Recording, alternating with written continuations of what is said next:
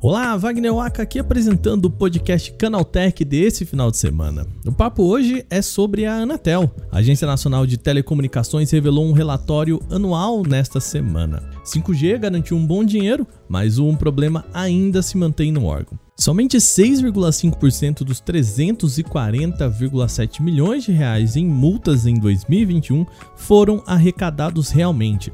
Ah, e outra coisa, tá? Isso foi melhor que em 2020, porque o órgão tem tanta dificuldade em receber multas que ela aplica. Bom, é o que a gente debate no programa aqui hoje. No segundo bloco, vamos a um tema um pouquinho mais leve. O levantamento do IDC mostra que a Apple simplesmente foi a única empresa do setor de smartphones que fechou o início desse ano melhor do que no ano passado. A companhia tá bem em 2022, tá? E por que que será? Bom, para fechar os temas principais de hoje, é hora da gente relaxar um pouquinho. Nesse final de semana, o cantor Emicida vai fazer um show especial e tecnológico, sabe onde? Dentro de Fortnite. Como funciona essa ideia e outras tecnologias do tipo é assunto para o nosso episódio de hoje.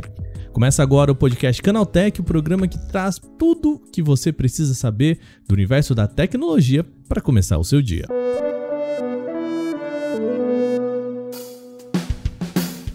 Olá, seja bem-vindo e bem-vinda ao podcast Canaltech, o programa diário que atualiza você das discussões mais relevantes do mundo da tecnologia. De terça a sábado, a gente está aqui bem de manhã, trazendo os três acontecimentos tecnológicos aprofundados aí no seu ouvido. Lembrando que a gente tem segunda-feira o nosso Porta 101, você não fica sem podcast, tá? E o tema dessa semana já tá ali, eu não vou dar spoiler, mas tá bem bacana. Então, tem link aqui no post para você também conhecer o Porta 101. E já que você tá aqui, não esquece de seguir a gente no seu agregador e receber sempre episódios novos e também deixe uma avaliação que isso ajuda a gente pra caramba. Sem mais, vamos agora para o nosso primeiro tema desse episódio.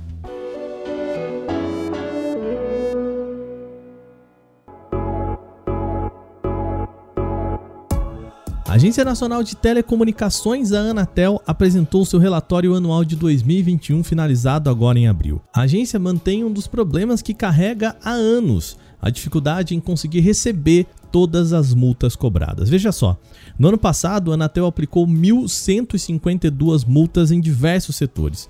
Isso dá um total de 340 milhões e 700 mil reais. Só que a gente já recebeu mesmo apenas 22 milhões e 200 mil reais, uma fração que corresponde a 6,5% do total. E a notícia agridoce desse relatório é que o resultado ainda foi melhor do que no ano passado. A parcela de apenas 6,5% representou um aumento de 26% em relação à quantidade arrecadada que a Anatel tinha conseguido com multas em 2020. Mas por que o órgão acredita que o problema está no modelo dentro do qual a multa é aplicada. Segundo o levantamento do site Teletime, desde 1997, esse é um problema para a agência. Nesses 25 anos de existência, apenas 11% de todas as multas aplicadas foram arrecadadas. E os motivos para esse calote são variados: rolamento de dívidas por anos, judicialização e aplicação de recursos. O modelo atual que a Anatel tem nesses últimos anos é chamado de comando e controle. Isso significa que qualquer irregularidade encontrada deve ser punida, ou seja, isso gera uma multa. Por conta disso, no ano passado, a Anatel aprovou um novo modelo chamado de responsivo. Isso significa que o órgão deve buscar o diálogo com a entidade regulada, ou seja, antes de aplicar uma multa, eles vão conversar para ver se dá para ajustar antes de uma multa ser aplicada. Em agosto do ano passado, o conselheiro do Anatel, Moisés Moreira, em entrevista para o Mobile Time, disse que, abre aspas, a ideia é evitar a infração antes de qualquer medida que implique uma punição. Essa etapa de diálogo é uma mudança de paradigma que vai exigir de ambos os lados uma relação de confiança, fecha aspas. Se a nova política vai realmente funcionar, bom, ainda é cedo para dizer. Há quem defenda que essa mudança traz um afrouxamento de regras. Já outros pesquisadores apontam que sanções desnecessárias também evitam processos jurídicos que não vão render arrecadações. No relatório de 2022 será possível ver se o órgão conseguiu elevar essa parcela de pequena e deixar de ser uma fábrica de multas. Mas isso provavelmente a gente vai saber só em abril do ano que vem.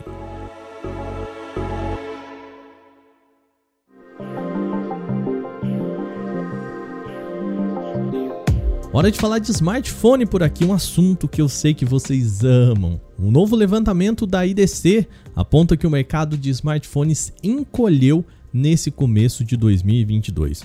No total, foram 314 milhões de unidades em todo o mundo. Parece bastante, mas representa uma queda de 8,9% em relação ao mesmo período do ano passado. Os motivos disso? Bom, para a diretora de pesquisas do IDC, Nabila Popal, esta queda já era esperada, só que foi maior do que previsto. Em fevereiro, o IDC apontava uma redução de 3,5% nesse número, só que foi quase três vezes maior na realidade. Um dos problemas ainda são as dificuldades de logística. Popal aponta, abre aspas, que as coisas parece que ficaram ainda piores nesse começo do ano, fecha aspas. O início trouxe preocupações, principalmente no mercado asiático. Popó aponta que há preocupações na região sobre inflação e instabilidade econômica, ou seja, sem dinheiro para o básico, a expectativa é de que as pessoas não gastem com smartphones. A guerra entre Rússia e Ucrânia também teve impacto nisso. Entre os países da Europa Central e Oriental, houve queda de 20% na demanda por smartphones no começo desse ano. Fora do cenário de guerra, também tem alguns pontos. Regiões do Sudeste Asiático tiveram a maior queda nesse começo de ano, com 12,3% a menos na demanda de smartphones. Esse quadro ajuda a entender bem quais foram as movimentações dos gigantes do mercado nesse início de ano. Quem se deu melhor foi a Apple. A empresa tem um mercado forte na Europa Ocidental e América do Norte, ambientes menos afetados com preocupações econômicas nesse início do ano e também com a guerra. Com isso, a Apple foi a única empresa que apresentou crescimento de vendas no comparativo com o ano passado. A estimativa do IDC foi de que 56 milhões e meio de unidades de smartphones em todo o mundo foram vendidas, aumento de 2,2% em relação ao ano passado. Gigantes asiáticas como o Xiaomi, Oppo e Vivo sentiram seus números caírem e feio na casa dos dois dígitos. Xiaomi reduziu em 17% as vendas, com Oppo e Vivo ficando na casa dos 27% a menos. Novamente, para o IDC isso seria relacionado a preocupações e impactos econômicos em países emergentes, como a Índia, a China e até o Brasil. E como a Samsung se comportou nessa? Bom, a Gigante também poderia ter entrado nessa tabela de empresas com reduções drásticas de vendas, mas conseguiu segurar os seus números, viu? No início desse ano, a Samsung observou seus números caírem em apenas 1,2% em relação ao primeiro trimestre do ano passado, pouco se a gente comparar com o resto das outras empresas asiáticas. De acordo com o vice-presidente da IDC de sistemas de análise, o chamado Worldwide Mobile Device Trackers, a Samsung tem mais capacidade de lidar com problemas de cadeia de produção. A nossa pesquisa mostra que a Samsung e a Apple têm passado melhor pelo problema da situação de fornecimento, um pouco melhor do que os seus concorrentes. Fecha aspas. O relatório completo, se você quiser, está aqui no link da descrição desse podcast.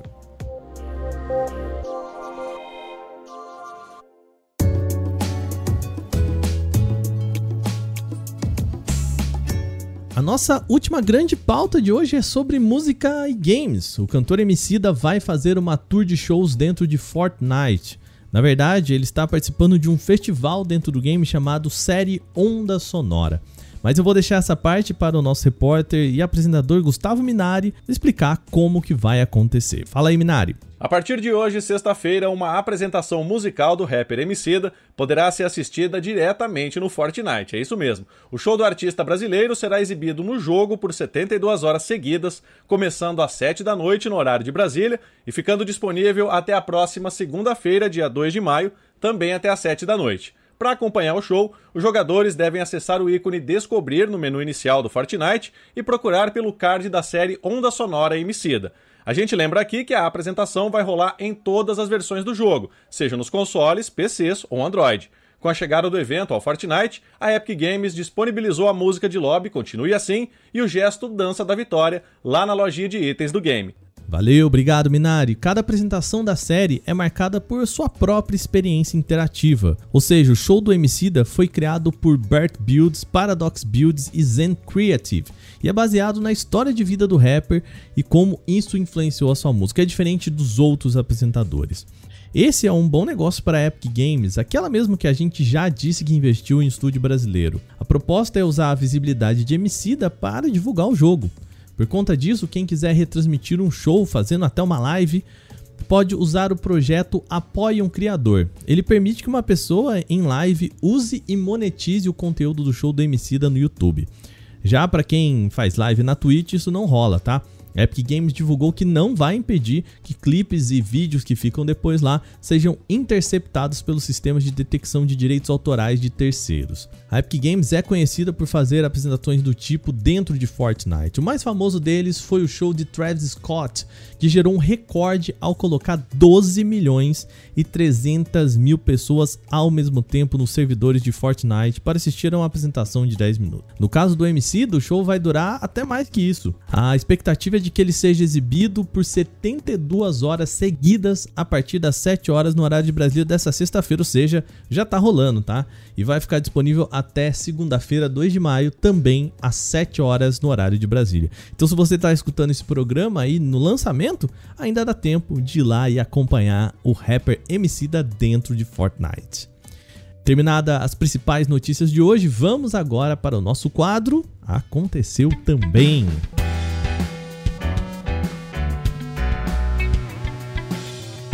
Aconteceu também o quadro em que a gente fala das notícias também relevantes, mas que não geram assim uma discussão maior. O Canadá aprovou uma nova emenda em seu Código Penal para julgar crimes cometidos por seus astronautas, ou até contra eles também, isso quando eles estiverem na Lua. A modificação foi aprovada nesta quinta-feira, dia 28, e visa as futuras estações espaciais como a Lunar Gateway. Como uma modificação, essa não é a primeira vez que a legislação canadense se estende ao espaço. O país já tem uma lei que permite o julgamento de crimes que possam ser cometidos a bordo da Estação Espacial Internacional. E essa emenda diz que qualquer tripulante canadense será processado criminalmente se durante um voo cometer fora do Canadá um ato que dentro do país seria considerado um crime. A emenda também inclui qualquer crime cometido na superfície da Lua, veja só. Além disso, o astronauta estrangeiro que ameaçar a vida ou segurança de um tripulante canadense também pode ser processado de acordo com as leis do país.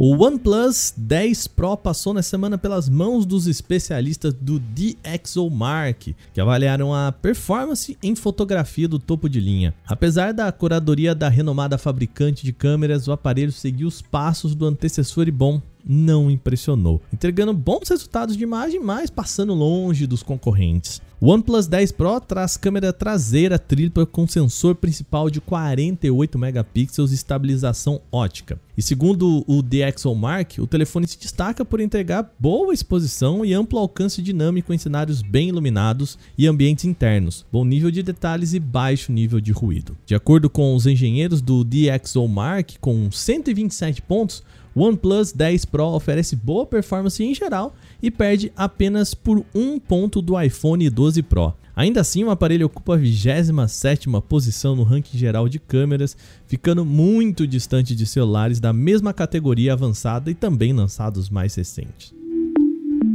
A Agência Nacional de Vigilância Sanitária, a Anvisa, anunciou nesta quinta que está analisando um novo pedido de registro para uma vacina contra a Covid-19, a Covovax. O imunizante foi desenvolvido pelo Instituto Serum, localizado na Índia, e é representado pela Zalica Farmacêutica no Brasil. A vacina Covovax utiliza tecnologia conhecida como proteína recombinante. De acordo com a Visa, esse é o primeiro imunizante apresentado no Brasil que vai usar essa tecnologia. Inicialmente, deve ser analisada como uma licença para uso em pessoas com mais de 18 anos. E como a tecnologia funciona? Bom, através de engenharia genética, os cientistas criam réplicas dos antígenos proteicos inofensivos, tá? Que o vírus da Covid usa para entrar nas células do corpo. Para ser mais específico, as réplicas simulam a chamada proteína spike, a proteína S da membrana viral. Após a aplicação, essas proteínas induzem o organismo a produzir anticorpos contra esses fragmentos do coronavírus e com isso promove a imunidade. Essa é uma tecnologia já bastante usada no mercado, como na produção de algumas vacinas contra a gripe.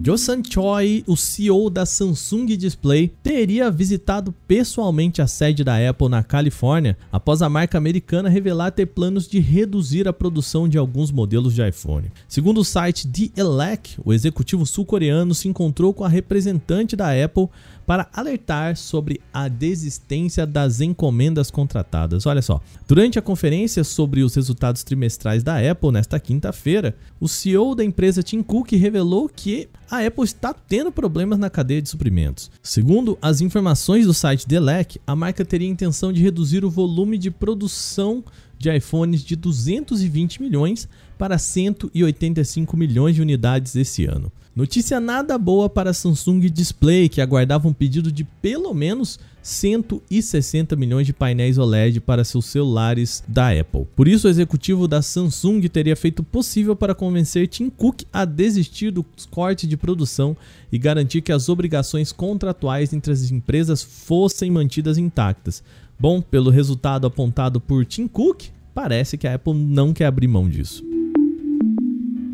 Felipe Neto alcançou a marca de 44 milhões de inscritos no YouTube e entrou para a lista dos cinco maiores youtubers do mundo. Nas redes sociais, o criador de conteúdo afirma ter sido o primeiro brasileiro a chegar no expressivo número de fãs e, em entrevista para o Globo, agradeceu.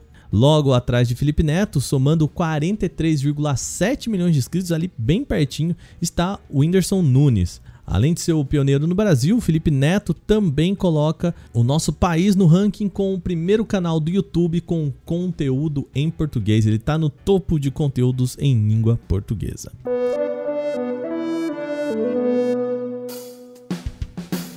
Bom, e depois dessas notícias, o nosso podcast Canaltech de hoje vai ficando por aqui, vai chegando ao fim.